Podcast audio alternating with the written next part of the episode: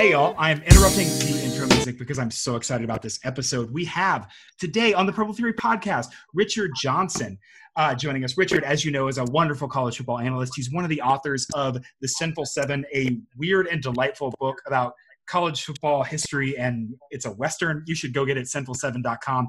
Um, he's also part of the Moon Crew newsletter, which you can subscribe to at mooncrew.substack.com, um, among plenty of other interesting things that are happening. So we'll talk about that on the show, but we're really excited to have Richard on today. We're also really excited about the college football season starting next week because that also means that the Purple Theory newsletter is really getting off the ground, really going in full force. Grant, tell us a little bit about the Purple Theory newsletter. Purple Theory newsletter is your one stop shop for TCU football analytics, analysis, and storylines. It might be the only place on the internet you can find all three married together for the Horn Frogs. Once the season comes around, we're going to be publishing three times a week. That'll be straight to your email inbox. We'll have analysis, we'll have recaps, we'll have roundtables, podcasts, previews, anything you could possibly want for the Horn Frogs, all come into your inbox three times a week, and we cannot wait to get started. Absolutely. Going to be great. You can sign up for the Purple Theory newsletter at purpletheory.substack.com. Um, other than that, follow us on Twitter and enjoy the show.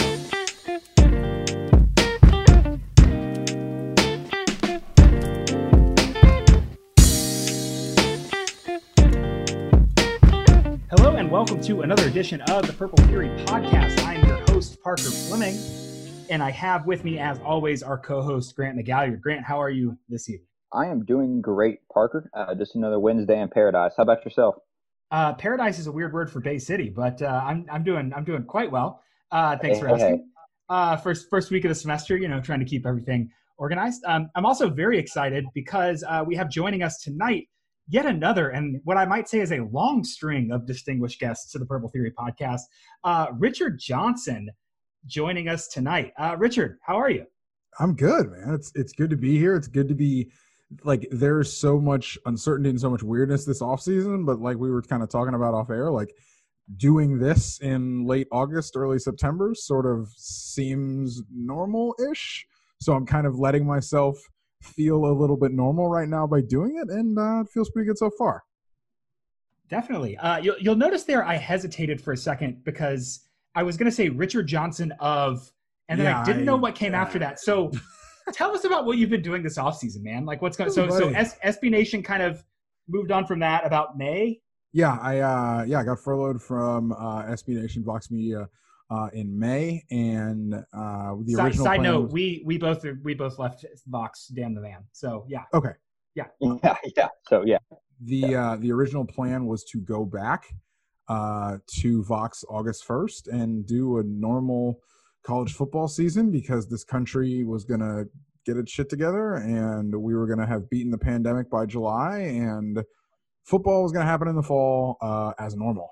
Um, and then here we are. So um, uh, through just some you know some through some personal decision making and and some hard decisions and some sleepless nights, I decided to voluntarily leave my job at Vox um, and end my employment there and, and kind of decided to do the freelance thing. Um, the first thing that I did was uh, write a book with uh, some of the most talented Yeah. people that I know. Alex Kirshner, Jason Kirk, Spencer Hall, and uh, illustrations and book coding done by Tyson Whiting. It's called The Sinful Seven, Sci-Fi Western Legends of the NCAA. Uh, everybody listening to this should pick it up at sinful7.com. It uh, it explains college football better than anything I've ever worked on or anything that I've really ever done. Um, I am really proud of it. I'm intensely proud of it, and uh, I cannot believe we pulled it off in three months. I would not suggest anybody write a book in three months. uh, take a lot longer than that if you get the chance. Um, but now I am officially a free agent. Um, depending on when this comes out, uh, I may or may not have some announcements about what's going to happen this fall. Um, I'm going to be in a lot of places this fall, which is good. Uh, but uh, but yeah, we're we're still the ink is still drying on some of the paperwork, and so uh, I'm excited to announce pretty soon um, where all I'm going to be this fall. That's great. Um, yeah, we'll we'll link That's to awesome. we'll link to Sinful Seven in the show notes. So everybody can has no excuse but to click and and, and buy that and, and your Twitter account so people can follow and uh, find no uh, updates as they as they come out. You're Um, far too kind. I, I think the the most pressing question I have for you though is as as a Florida Gators alum, how excited are you that Jamie Newman is not going to be playing? So one, we have to we have to cut that in half, right? We have to say, okay, off field, yes, Yeah. we, we're all human Yeah. beings. That's not great, but on field, as a Florida fan, that seems to be pretty great news. Oh, for me personally, I am all about a University of Georgia football player exercising his right to opt out of the season, particularly if he's a starter, particularly if he is a really, really good starter. Um, no, I, like this is insane to me that Georgia has this uh, uh, this luck. I mean, it's like you over the last nine months, you have done everything in your power to set the table and create an infrastructure around this guy, Jamie Newman. You fired an offensive coordinator. You got a new offensive coordinator that's going to do the things specifically that Jamie Newman did well at Wake Forest and, and would do well in a better system with better play, not better system, but with better players and a better program, uh, top to bottom, talent wise. And uh, just to com- like to have the the floor drop out on you as Georgia, I mean that is literally the most Georgia thing I can think of. Um, but yeah, I like selfishly, like I really wanted to watch him play. Uh, I really wanted to see what he could do in that Mhm. system. I really wanted to see what the best defense in college football could do with a not even a functioning offense. I mean, a good. I mean, the offense was going to be good. I, I you know, I'm not got on a limb there. I think that offense was going to be good, normally good, top 30 good, and that is, I mean, way more than that team needs with that defense to make a run here. Um, so yeah, it, it is. I think globally for college football, it is sad that Jamie Newman will not be playing. It's sad that Ja'Marr Chase isn't playing. It's sad that the the young man from UCF, the cornerback from UCF, whose name escapes me, decided he's not playing today and opted out. It is sad that all of these players are opting out, but uh, we know why they're doing it. I, I think that if you're a fan of uh, shared humanity, I think you should be in favor of it. Um, and now Florida has an inside track to the SEC East, so Pretty nice. It's it's yeah, Pretty it's nice. uh, pretty nice.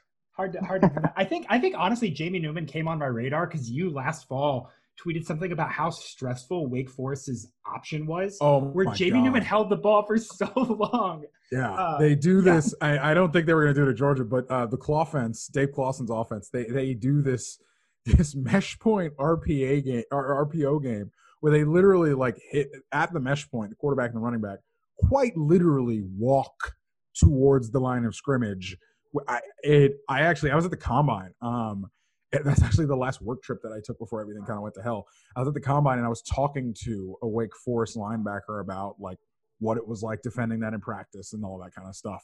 And he was just like, "Yeah, it's uh, it's pretty frustrating. It throws off your timing and, and all that kind of stuff. But yeah, it, it is an interesting uh, schematic wrinkle that they do at Wake Forest. Yeah. Well, and, and Richard, kind of why we're we're talking on the you know the national stage and about players being able to make choices. Um, kind of the big story over the weekend too, and really the past few months has been players using those voices to kind of speak up about racism and racial injustice and police brutality. Um, you know, I was talking with a, a Texas A&M friend of mine this weekend, and he said people on Texags, you know, A&M had a had a, a a protest, and they said, well, you know, Saban would never do that. And then you see Nick Saban leading the march in Alabama over the weekend. Um, and I hate to make you bear the burden of explaining this, but I guess why are the voices of these players so important, and, and what change really are, are they hoping to bring? I think it it runs the gamut. Uh, at in Mississippi, the Mississippi State and Ole Miss players they wanted to see obviously the state flag change, which it is. Uh, it's Mhm. it's going on the ballot uh, in I believe in November. Um, the new flag designs they were instrumental in that change. Um, Mhm. At A and M, uh, I know that uh, Kellen Mond et, et al. They wanted to see the statue of I believe Sul Ross is his name uh, come down is the the former president of um, of Texas A&M at Texas. The players wanted to stop singing "The Eyes of Texas." I know they didn't get that, but I, I know that it's something that was out there. So I think it runs the gamut. I think what it is is an audit of these these uh, these symbols of oppression or what have you that we are seeing these players say, "Well, hold on, wait," you know. And, and just because you've sung the song for 30 years and just because you've sung the chant like these guys haven't, they just got to whatever campus it was a Yeah. year or two years ago. They're just looking around. They're just getting used to. They're just seeing the things that are happening, the things that they may think are wrong, and the things that they look around and say, "Hey, I think we should change that." And and as we know, not all of these guys are going to the NFL. This is the peak Mhm. of their influence, of their fame, of what have you. They are not being paid. Uh, and I think that right now, this is the time for many of them to capitalize on notoriety, on fame, uh, on a platform, on what have you. Uh, because when they do graduate, matriculate, or what have you through a program and they leave, they might not go to the NFL and they might just go sell insurance, which is fine. It's a great life, but Right. it doesn't mean you're going to be in front of 100,000 people, you know, doing small claims. So Mhm. let's get it done while we can, the, the things that we want to do. And so the, the player protest wave that has really come about uh, in earnest 2015, 2016. And, and I say in earnest because player protest politics has always been a part of sports. The Black 14 in Wyoming back in the 1960s were doing this. Uh, you know, the the African American players who never got a chance to play in the South because the sport didn't fully integrate until the 70s. Mhm. Politics has always been in sports. It's always been there. Uh, now they have social media. Now they have a more direct conduit to the fans, to the masses. Um, and and right now is a time of the most, uh, I think, sustained amount of protest against racial injustice and systemic racism that we've had in 50 60 years. And i think that these players as a black man myself as and and i know how they feel you can't help but get swept up in it and think how can i play a part in it? Because when i have kids in 30 years those kids are going to grow up and those kids are going to ask me what is it that you did in the summer of 2020 to hold account to systems of oppression to hold account of uh, systemic racism. I hope that my my future children are, are living in a more just world in a better world. And but to get there we have to work to get it there. And part of that work is what these players are doing all across the country uh, with protest with calling attention uh, to the things that are are on their hearts and on their minds that are injustice and and, and systems of uh, racism or what have you on their campus and and, the one follow up there, and and you mentioned obviously this is, like you said, the peak probably of player influence. But I am curious too, especially with uh, coaches who are by and large normally old white guys. Um, a lot of them have supported the players, and, and, and like I said, Saban I think was was leading or in, in, in the front row of, of the protest march at Alabama.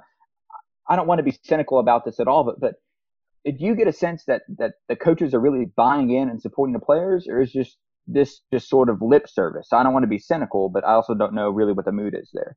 I mean, I think we know college. I mean, look, we know about college football what we know about college football. Um, you know, Right. we know that uh, that coaches always recruiting. We know the you know the Mhm. the the aims there, but I I do think there has been a legitimate, honest dialogue and and I, I don't want to use the word osmosis, but like Sure. if you think about it, these coaches, not all of them, but these coaches, it, it it's in, it's it's almost insane to me to think that they wouldn't at least get some Yeah. of what it is. If you have a conversation with four, five, six of your players, what the general vibe is, whatever you know, what I mean, It- it's we talk about Mhm. these uh, these coaches as mostly old white men. As old white men, they are in the extremely unique situation of particularly head coaches they interface with 50 75 100 black men every single day for their job uh, that is Mhm. something that a lot of white people in this country will never be able to say about their day to day they'll never be able to say i have a room of 12 linebackers and seven of them are black. Mhm. I, I have I, I have 50-50 racial parity in in in my meeting room uh, or on my zooms every day now that it's 2020 uh, and, and because of that that is why i think more than anything they have uh, a responsibility. And it's to me i'm like you should be picking up on what these players think on accident for lack of a better term like you know you should be you should be hearing the conversations they have you should be listening you, all that kind of stuff you should be asking um, I can Mhm. understand the natural curiosity of because and, and people say, well, oh, you can't expect a football coach to to this or that. I don't need my football coach to be Ta-Nehisi Coates. I think it'd be nice, but I don't Mhm. think my football coach is ever going to be uh, James Baldwin. But I do think that there's got to be a level of you know you we we all know what coaches say about their players. We all know how they speak about their players, how they talk about them as their sons or whatever. They have all they've they've been in their the the parents' homes and more than once and they've met the parents and they've said send your kid to me and for four for the best four years of his life for the most impactful four years of his life i will shepherd him through to adulthood and mm-hmm. that to me is lip service uh, if you're not going to undergird what is happening right now if you're going to undercut that, if you're not going to support that, if you're not going to hear that out, if you're not going to listen, all that stuff you said to their parents during recruiting, that's all bull. And, mm-hmm. you know, I know there's a lot of lip service paid during recruiting. I know a lot of people say a lot of stuff. But one of the things that parents really buy into is that this man who I'm sending my kid to for four years is going to make him help him become a better man on the back end. Uh, and unless a coach is really doing the work right now to do that. And in 2020, that means a little bit of a different thing than it did maybe in 2005 or what have you, when that coach was starting his career. You better be serious about it. You better be right about it. You better come correct. Yep. And and the Big 12 is uh is no stranger to some of the. I mean, there, there's obviously been two pretty glaring. Well, I'll say three pretty glaring issues because one of those glaring issues is Lincoln Riley um, doing a pretty great job of being out in front of some of this stuff. And well, out, out in front maybe not the right word, but being aware and abreast of his players' concerns sure. and needs and how to respond to them. Really, really great. Sure. On the on the flip side of that, you have um, Gundy just just taking a preventable loss there, just doing something yeah. dumb. Um, and then Gary Patterson, perhaps uh, a, a, shade of magnitude a little bit further, also taking a very preventable loss. So, uh, would you talk to? I mean, I know you and I have talked, and I hate the question "talk about," um, but talk to us about Gary Patterson and Mike Gundy nationally, kind of how, what they've done since, how it feels that they've they've interacted with those fans or sorry with those players. Um, as far, yeah. Well, I just as far as nationally, I think that those two coaches. I, I think Gundy more, or uh, excuse me, I should say, uh, I guess Gundy less so, um, because of sort of how widespread that story got. Um, Gary mm-hmm. Patterson, I think, will always sort of be able to hide here um hide so to speak. I, I, like gary patterson will always sort of fly under the radar in general uh because it's tcu well, yeah um, mostly because tcu flies under the radar yeah for sure. Right right. I, I think there's always going to be a little under the radar for him. Um he's always going to be able to kind of sort of skirt this um this sort of thing or or at least the the general blowback. Um you know just don't use the word. I don't yeah. really know what yeah. else more to say. Like yeah. it's just pretty, pretty simple and like Gary would probably tell you that he knows that, to be honest with you. Yep. And I don't think I'm giving him credit for being the arbiter of racial injustice because he knows not to use the word. Um, it mm-hmm. was a, like Parker said, it's a preventable, a preventable loss. Should not have said it. He shouldn't have said it. Um, as far as Gundy goes, the Gundy situation, that's my thing where it's like, how do you not understand? Yeah how that's going to be portrayed. And I mean, Gary, same thing. Gary, how do you not understand? How do you not think that this is what what it what happened is going to get out or what have you, and it's going to break and contain it mm-hmm. as a as a football coach? Because my thing is like, as a football coach, you try to control the controllables with your team, whether it's you know you, you try to control their image whether it's you know we wear suits on the plane or you know no hoodies on or no hats on in the building or no uh, no earrings or whatever you know we, we all know coaches have these silly rules about presentation some of them do others don't care. Um, and my thing is like you think about your players in that way and you think and and and consider that with how you set your your team morale and and and your team rules and your organization you have to consider that for yourself as someone who makes millions of dollars and is the most public front facing person at your university bar none. It mm-hmm. to me it's unfathomable that you wouldn't take that into account whenever you go fishing and somebody's going to take a picture and put it on facebook. Like OAN sends you a free t-shirt. Maybe you don't wear it like make I just that, right. make that a sleep shirt, Mike. Like, yeah, yeah. Keep that, one, keep that one home. Uh, yeah, th- just that that's what's so interesting to me because like there's also a joke in like TCU Twitter and I guess Baylor Twitter too because you know some of our friends there would would laugh about being blocked by Gary Patterson, but like Gary Patterson will come into your DMs if you tweet something negative about TCU, and it's just like that level of awareness. I just I, I was like, man, you should apply that uh, elsewhere, and it looks like he has, and he's talked to the players and and all that. So I'm not I'm not going to pass a judgment on.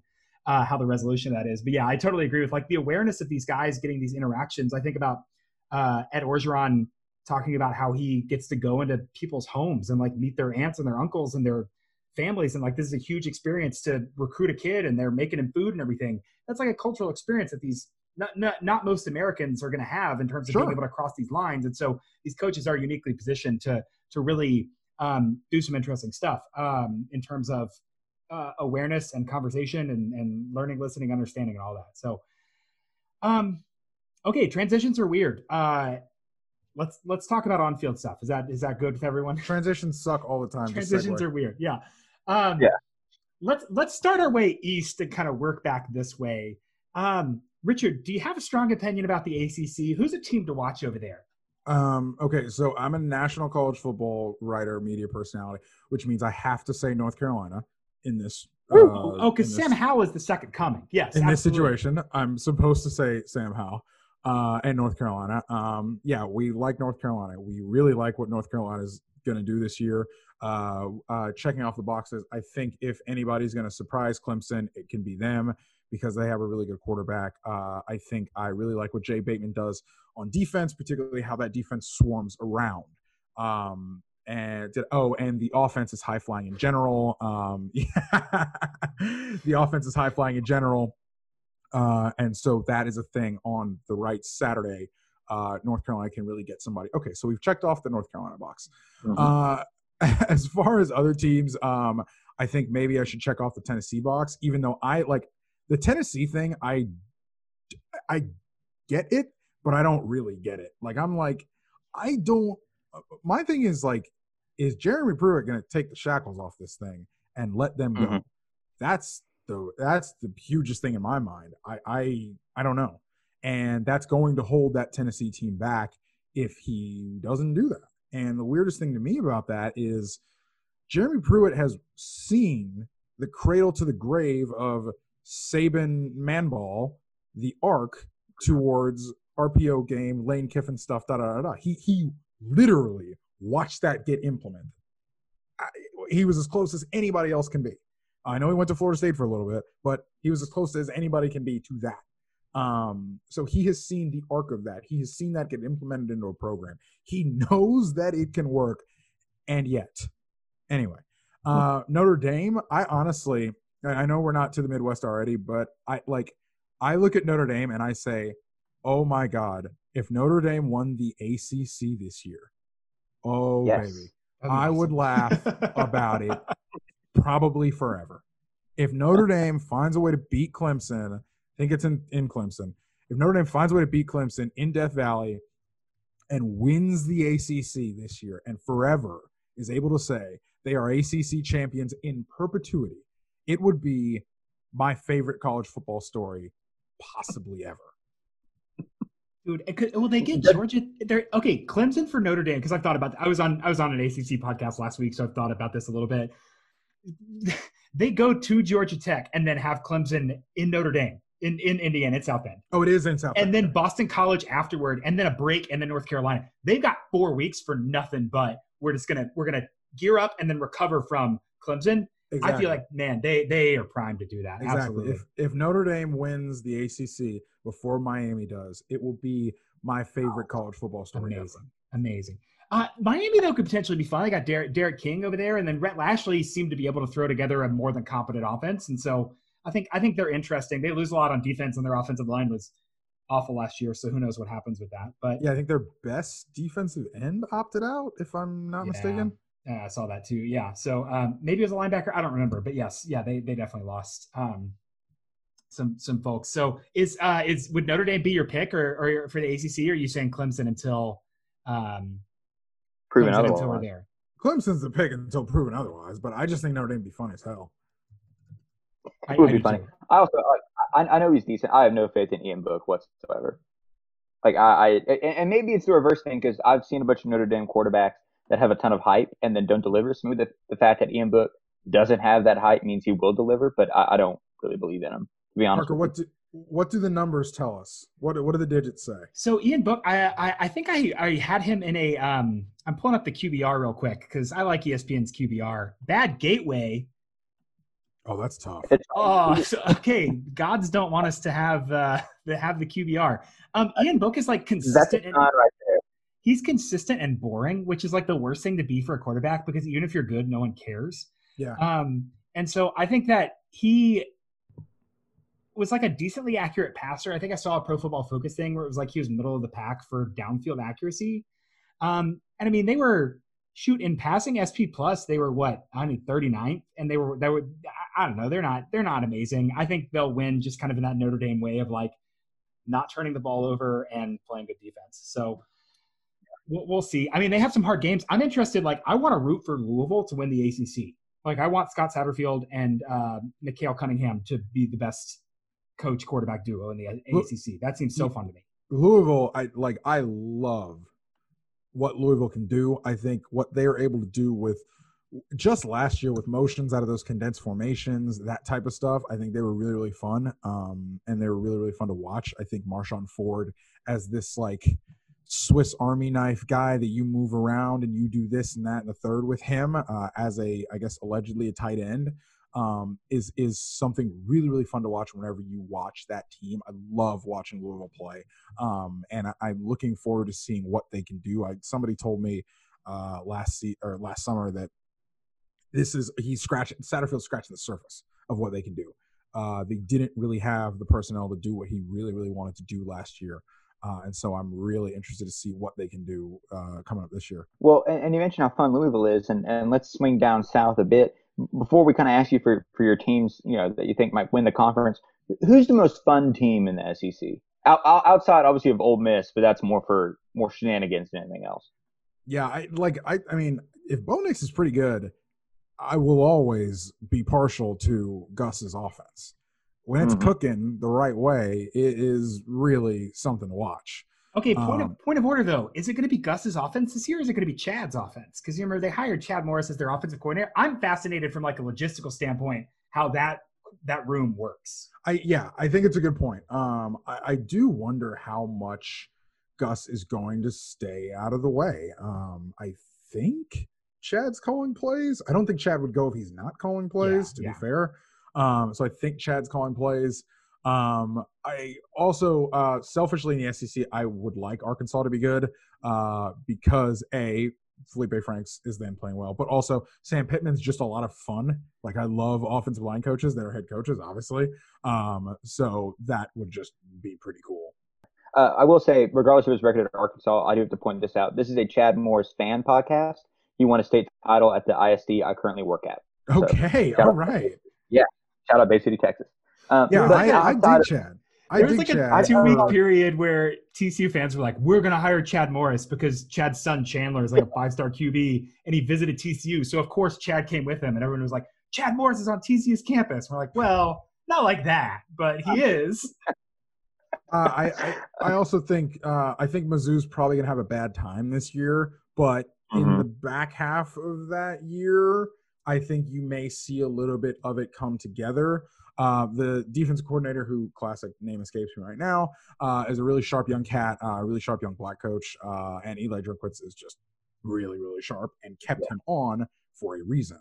I, so so Richard, I had a I had a, uh, a re- reaction right there because one Ryan Walters is the defensive coordinator. Ryan Walters, I almost called him Ryan yeah. Cooper. Um, we talked to we talked to Bill a couple weeks ago about Missouri. Uh, Missouri has now TCU's co-offensive coordinator Curtis Luper and has uh, their former quarterback Shawn Robinson. So we are like fascinated. Missouri is like this natural experiment. I talked about this on the podcast. I won't do this rant again. But like, if things go well at Missouri, TCU is going to have to look in the mirror uh, for a long time and be like, yeah. "Oh, why did that not happen here?" So yeah, um, yeah, I think they could potentially be fun. Uh, I, I think those are like I just don't want it. I don't want A and M to win the SEC, and I don't want Alabama to. Like I'm just rooting for anyone else. I think Dan Mullen. This is probably the year where he can like be poised to strike because uh, there's no one else in the way in the East, which means of course he's going to lose like to South Carolina by three. Yeah, I'm yeah. really not looking forward to Yeah. the like I like I'm really not looking forward to beating Georgia and then losing like the next week to somebody dumb.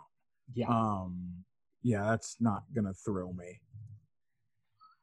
Uh, Hey, okay. Can I ask oh, you a question, Richard, real quick? Is, is Kyle Trask good? I don't think so. Okay. I think like I I. I, think he's fine. I think you saw last year that he's fine, and I think fine can win. Um, Yeah. I would. I think I'd rather see Emory Jones back there uh, because I think Emory Jones is just a higher ceiling football player. I, I, and I, I'll take the higher ceiling, uh, just personally. Sure. Uh, Sure. Oh my God, Richard! On November the seventh, Florida goes to Florida plays at well at neutral site or whatever. Florida plays Georgia. On November fourteenth, Arkansas comes to the swamp. Yeah, That's Oh, the no. that, That's that it. is Sorry, dude. that that's the dumbest way. That's the dumbest way it could happen. Yeah, I'm not saying that's going to happen. If that happened, I wouldn't be surprised. That is Um, without a doubt the that is without a doubt the dumbest way it could happen. Absolutely. Okay, uh, let's move. Uh, keep keep moving west. We'll keep going. Um, okay, I have to ask this question. I'm contractually obligated to every guest we have on here. Is Texas back this year? I like I don't know what it's supposed to mean for them to be back. I, I can't remember. I don't remember what uh, I, I wasn't at the meeting. I don't remember what the national media narrative is supposed to be around back, so to speak. Um, so I, I I missed that Zoom conference uh, for all the national beat writers. Um, but like, can they beat everybody but Oklahoma? Yes. So if that's back, then that's back because that's what I think they'll probably do this year. Uh, I think Sam's great for what they want him to do and what Sam can do. I, I think that's good. I hope he stays healthy uh, because they're going to run him a trillion times. Um, I hope he stays healthy, and I think Texas can beat everybody in the schedule except for Oklahoma. Yeah, it, it it just feels like every year it's Oklahoma's conference to, to lose, and I mean Spencer Rattler is re- really good. Like it's just got to be so nice to have this He is. luxury of like I mean, he's really good, Yep. really good. Um, and the other two were really good too. But I, somebody on on Twitter, a, a coach that I really respect at KP Show on Twitter, uh, he basically said he coached against Rattler uh, when Rattler was in, in high school in California, and he basically said he's a slightly slower Kyler Murray. So I'll take it. that's a great thing to be. Yeah, absolutely. Also, the also Texas uh, Texas's inevitable loss to Kansas State. I forgot about that. Uh, Texas's Yeah. inevitable loss to Kansas State will please me. oh yeah, for sure. Thank you. Um, I feel like every every Big 12 team has an inevitable loss to Kansas State. Just alert team yes. TCU, Yes, we TCU's do. last year was literally like a, a blocked punt. That's why TCU lost to Yeah. Kansas State. Just so frustrating. Um, uh, who else? So who else in the? We'll spend a little time here on the Big Twelve. Who else in the Big Twelve uh, non TCU category? Because I'm going to ask you about them. Is interesting to you this year? There, there's kind of always this phenomenon in the Big Twelve where it's like there's one good team, Oklahoma, and then there is, you know, seven decent teams. So who who out of that decent group are you interested in? I like so I so with Iowa State, I'm like Iowa State, I had the same Iowa State question that you had about Kyle Trask. I'm like, is Brock Purdy actually good or what are we doing here? I think we're gonna find out that. Um Kansas Brent Dearmon quite literally wrote the book on RPOs, and I cannot wait to see that offense. Excuse me, I cannot wait to see that offense uh, hopefully take off this season. I think that'll be a lot of fun if it happens. Kansas State, I love to watch the way they run the ball. The way they block stuff up is like absolutely bananas. That fake Um, pull where the guard goes and then comes back is like and- my favorite yeah. football play. Yeah, oh my it's- gosh. It's absolutely incredible. I, I- it is a lot of fun to watch. Um, for me, that like like Texas Tech and West Virginia are like interchangeable in like could score 90 points or could just not. Um, Mhm. You know, I think we're all kind of waiting for some sort of proof of concept from both of those coaches. Um, given that we, I think everybody sort of thinks they're both pretty bright young coaches and can take a next step. Uh, I, I think one of them has to do it. Baylor.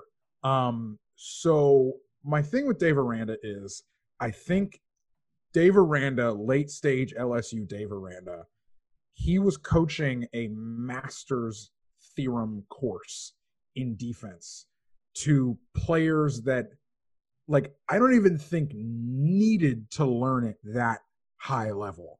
It's not that they necessarily couldn't. It's that like I don't think you want those players ever playing like slow. or those Mhm. players ever not firing. Right. And I think that they, I, I think that defense got a little too convoluted for them uh, last season. I, I, you know, the the Ole Miss game is a absolute like that is what happened in that game, um, and that's why they looked like they had never run a tackling drill ever in that game, never done a run fit drill ever in that game. Uh, really struggled. So how does Dave Aranda graft that onto a brand spanking new organization? uh, and and and pick up where Matt Rhule left off. I I don't know how Yeah. that's going to work. Yeah, that And- and, that's and- something where and a lot- go ahead, Grant. I'm talking a lot. All you, man. No, no, no, no, no. I was going to say, uh, and a lot of these teams are kind of, especially in the Big 12, in a weird window where it's like, okay, this is our year. But it's such a weird year that, like, uh, uh, Aranda, for example, will have, like, okay, Charlie Brewer, who I've been assured is a superstar by our friend uh, uh, Shehan J. Raja, and Yeah, uh, like, uh, you know, a lot of really good, yeah, right, a lot of good running backs and wide receivers. Um, all that like this, this offense is going to be really, really good. Oklahoma State's going to you know prime for a year. Oklahoma's always rolling. It's Sam Ehlinger's senior season. All these teams seem like they're kind of primed for a run at the Big 12 title, but do like does this kind of weird half schedule affect that at all?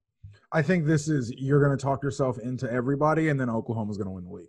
Like that's fair. So every other year, basically. Yeah, right. So every other league. I, I think you're you're going to talk yourself into it, and Oklahoma's going to run the league. Uh, yeah, I, Yeah, I just can't. I just can't enough. see it. I just can't imagine the, the how it happens that that isn't the case, which is immensely frustrating as someone who wants to see his team compete nationally and realizes that's not going to happen as long as Lincoln Riley continues to be Lincoln Riley. Right. Yeah, gosh. Um, okay, so let's uh, one. I'll, I'll note just because I had some Baylor people on Twitter annoyed me the other day. Baylor's bringing back 32% of their defense, 127th in the nation. Dave Aranda is awesome and might be as good at, if not better, a defensive mind than Gary Patterson. Year one without an off season, like he's just not going to come in and post a top 20 defense. Like that's just not happening with all new players, no off season, all that. So Yeah. I just I don't think that's realistic. that's not like a knock on Baylor, Baylor's program. That's just like that's not how this works. Yeah. Um, okay, let's get let's get into TCU a little bit. Uh, I'd like to introduce you to a segment that we like to call "Say a Nice Thing About Max Duggan." So, of course, just context for you. Uh, I stole Grant's joke. That's normally Grant's joke, but Max Duggan uh, has a heart issue. They've said they've operated on it, and he's maybe going to come back this year. That's from his dad, and we know the rule about believing player parents. So right now Sure. we're operating Max Duggan's out this season. Um, he struggled a lot last year, though, but looked like a development candidate. So say nice things about Max Duggan. I think that Max Duggan uh, will have an opportunity to shine, uh, to really either uh, either shit or get off the pot because there is no Jalen Mhm. Reagor to help. Mhm. Um, this buddy, it, it's your show this year. Um, get it done or don't. Uh, so that's probably about as nice as I can be. Um, TCU in general perplexes me as a program because I just don't get what TCU's identity is as a program. And I'm not Yep. sure they've ever like there there is a very there should be. I think I I know what it should be. Um, but they kind of got away from that in the last like 10 years. And I I and and they kind of sort of glommed on to the Big 12. We're in the Big 12, so we're gonna do the Big 12 stuff. And I don't know if that's the best way to do it. I think that Iowa State and Baylor under Matt Rhule showed if you want to be a defensive changeup, you can have success in this league. You know, you can you can get to a Big 12 championship game. If you're Baylor, you can kick the shit out of Oklahoma on a Saturday night if you're Baylor. Um, you know, you can Kansas State, you can sniff the playoff if you're Kansas State in 2014, whatever that, that year was, uh, with Collin Klein. Um, you know, you can you can have success in this league despite the notion of it. And and you have a brilliant defensive mind running the show. And I'm just like, what is it? Is is the message like the message not working anymore? Is Gary too old over the hill? I, I I know that Gary has struggled to uh to pick offensive or excuse me to develop offensively and, and to pick coaches who Mhm. effectively develop offensively, particularly in the wide receiver room. It's been a struggle. Uh, they so I my thing with with TCU is just like, what are you? What do you want to be? Pick something and go for it 100 miles an hour. Yeah, I, I think a, a, large portion of that came in 2014. I mean, you know, TCU nearly made the playoff and were three points away, arguably, against Baylor from doing so, and then fell in love with Trevone Boykin running the show. And we haven't had a guy that's going to finish top four in the Heisman voting since then. But we keep trying to recreate that offense, and it's just not working. And and Parker, I know you had a theory that you were kind of wanting to ask about uh, with Gary, kind of in the twilight of his career.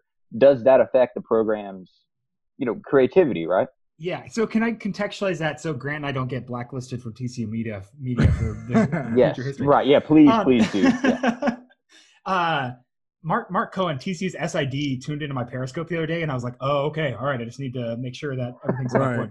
Um, right. Yeah. So so Gary Patterson has a known retirement date. It's not like an exact oh. day, but like everybody kind of knows. I, okay. I'm not reporting anything. I'm not telling anyone the things that I've heard. We just know Gary Patterson doesn't want to coach until he's 70. Like he said that. Sure. Um, okay.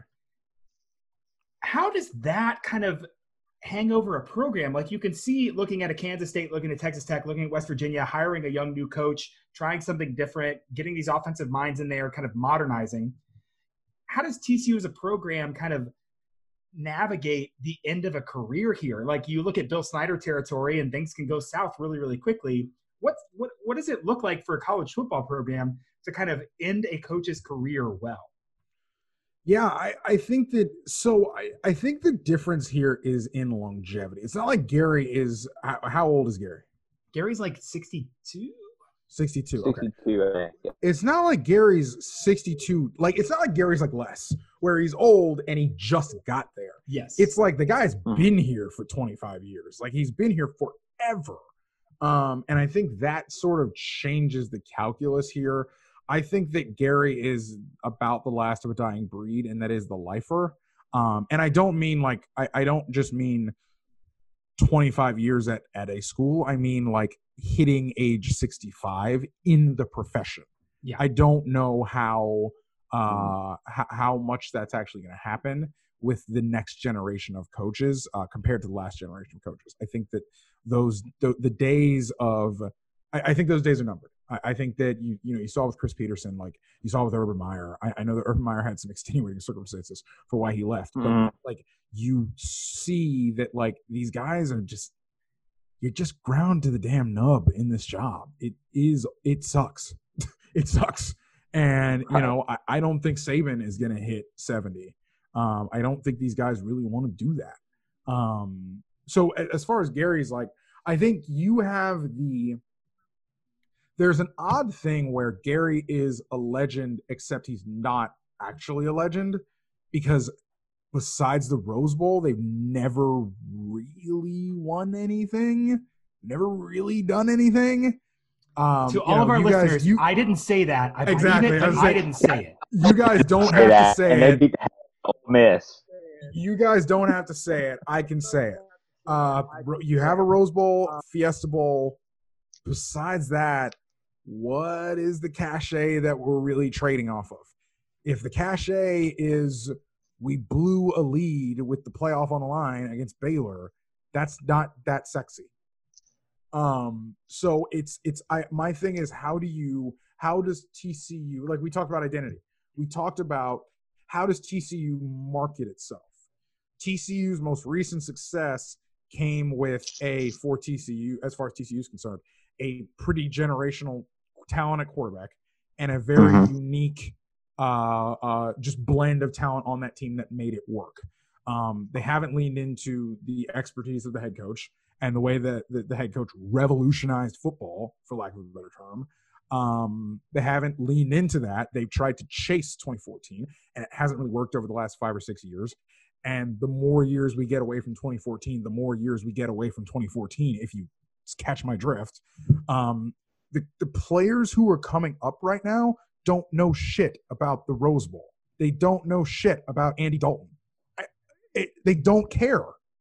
They don't know who Trevone Boykin is. I almost knocked over the lamp. Remember? Look, I mean, I'm gonna go sports talk radio, but like, it, yes, exactly. The, Doug Meacham in multiple interviews has said like, Boykin would be doing things I didn't want him to do, and then he would score a touchdown. That's great. Like, but that does not mean that he, you're you're great offensive mind. Yes, sure. absolutely. TCU has decided that they are not going to be nationally competitive on the offensive side of the ball because they're going to continue to do this half-ass air raid inside zone run whatever and not maximize talent. So you're like, yes, you're getting Jalen Reagor 130 touches a year. All of those are at or near the line of scrimmage. That that's not how you win football games in 2020. Yeah. Oh, this Richard. This just this speaks to my heart. I'm I feel like I'm the the the lone person in the wilderness yelling like, I want TCU to win, and you have to have offense to win, and and they're just really struggling there. Um, Grant, please, please. Well, and, and on that note, and, and this is well, and not even this, but I guess I'm just kind of asking both of you to agree with me here. But in a weird season like this, especially if Duggan doesn't play, and let's be honest, like the offense probably isn't primed to challenge Oklahoma or number two or three in the Big 12, wherever those are. Doesn't this kind of this season kind of give TCU an opportunity to innovate and really any team facing the situation just do something weird?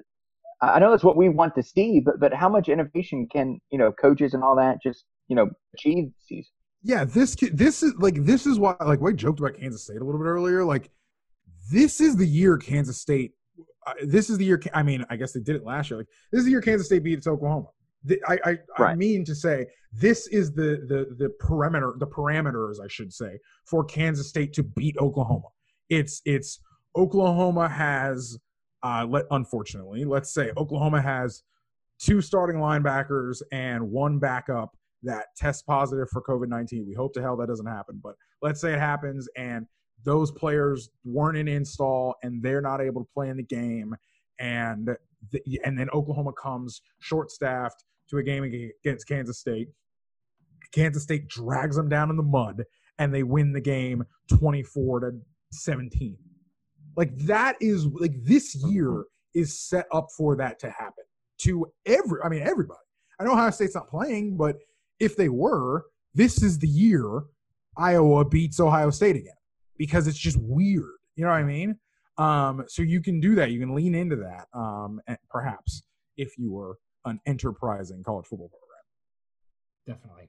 Um, I've been advocating that they run the triple, but that's not going to happen. Um, uh, okay, so uh, Richard, we, we've had you for so long, and don't don't want to take up too much of your time. We have a couple questions on Twitter, so just uh, more or less rapid fire. I want to throw them. I'll get Grant's answer too because I think that's fun.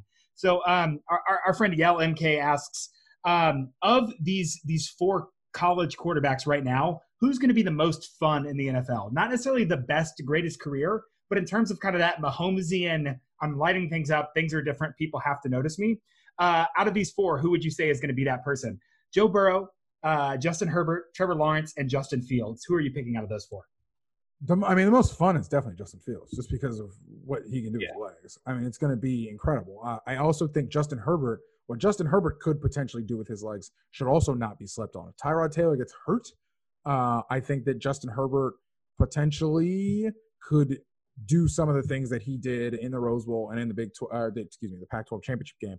Uh, that game against uh, God, Utah when they played really well against Utah, and and Mario finally let him run around a little bit.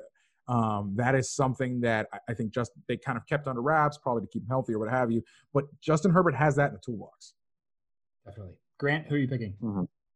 I agree with you, I, and I don't want to discount the internet's favorite son of Burrow, but I also think Trevor Lawrence is going to make like five throws a season in the NFL where we're like, holy shit, that was incredible. future Jackson uh, Jaguar Trevor Lawrence. well, in that That's case, fine. he'll he's got the long hair. He'll fit right in in Jacksonville. He can probably play lead singer in a Lynyrd Skynyrd tribute band. My great. man. I can't believe you'd come on my podcast and slander Gardner Minshew like that, Richard. I lo- uh, look. I love Gardner Minshew to death, but if they're picking Trevor Lawrence, it's because my guy did not get it done. Yep. Yep. Um, okay. Uh, uh, uh Stephen Stephen Stoll asks. Um, I- am going to amend his question, so let me frame this. Um, TCU runs a very unique defense in the four-two-five, and kind of everyone ran the four-three, and now everyone's kind of running the tight front, and so no one really did what Gary Patterson did. They they did in different ways. But uh, the league is made for the league, the college league is made for offense now. So how would defenses respond? And so my, I think the question I'm asking you is, if you were starting a program tomorrow, what would be your defensive base, Richard? Uh, oh, baby, that's a great question. Um, I, I if I was to uh, do a college program tomorrow, I think I'd probably. I you're probably not allowed to say this. Scheme Twitter is going to be bothered about this because it's technically a sub package. But if I had to, my favorite schematic uh, setup is the two four five stuff that Wisconsin does that uh, that hmm. Washington does as well. Um, I think that's technically not a base. You're not allowed to say that. It's probably more like a three four. But I like the two four five. I like having two big guys inside that can figure it out, and then we have as much speed, and then I can walk guys up the line. I can simulate pressures. Uh, I can do a lot of different stuff uh, to confuse up front uh, with that front. Definitely. TCU in effect played a two four five last year, but that was just because their line, their defensive ends were laying on the field, letting things bad. Them. I like. I'm also not allowed to say this, but everything is nickel, so everything is yeah, nickel. Yeah, yeah. Nickel's not a sub package. Yeah, nickel yeah, is a base. Yeah. Like I, I, I know this might be a bad take. The four two five is just a nickel. It is. It's hard. Yeah. Like it's just a nickel package. That's all it is.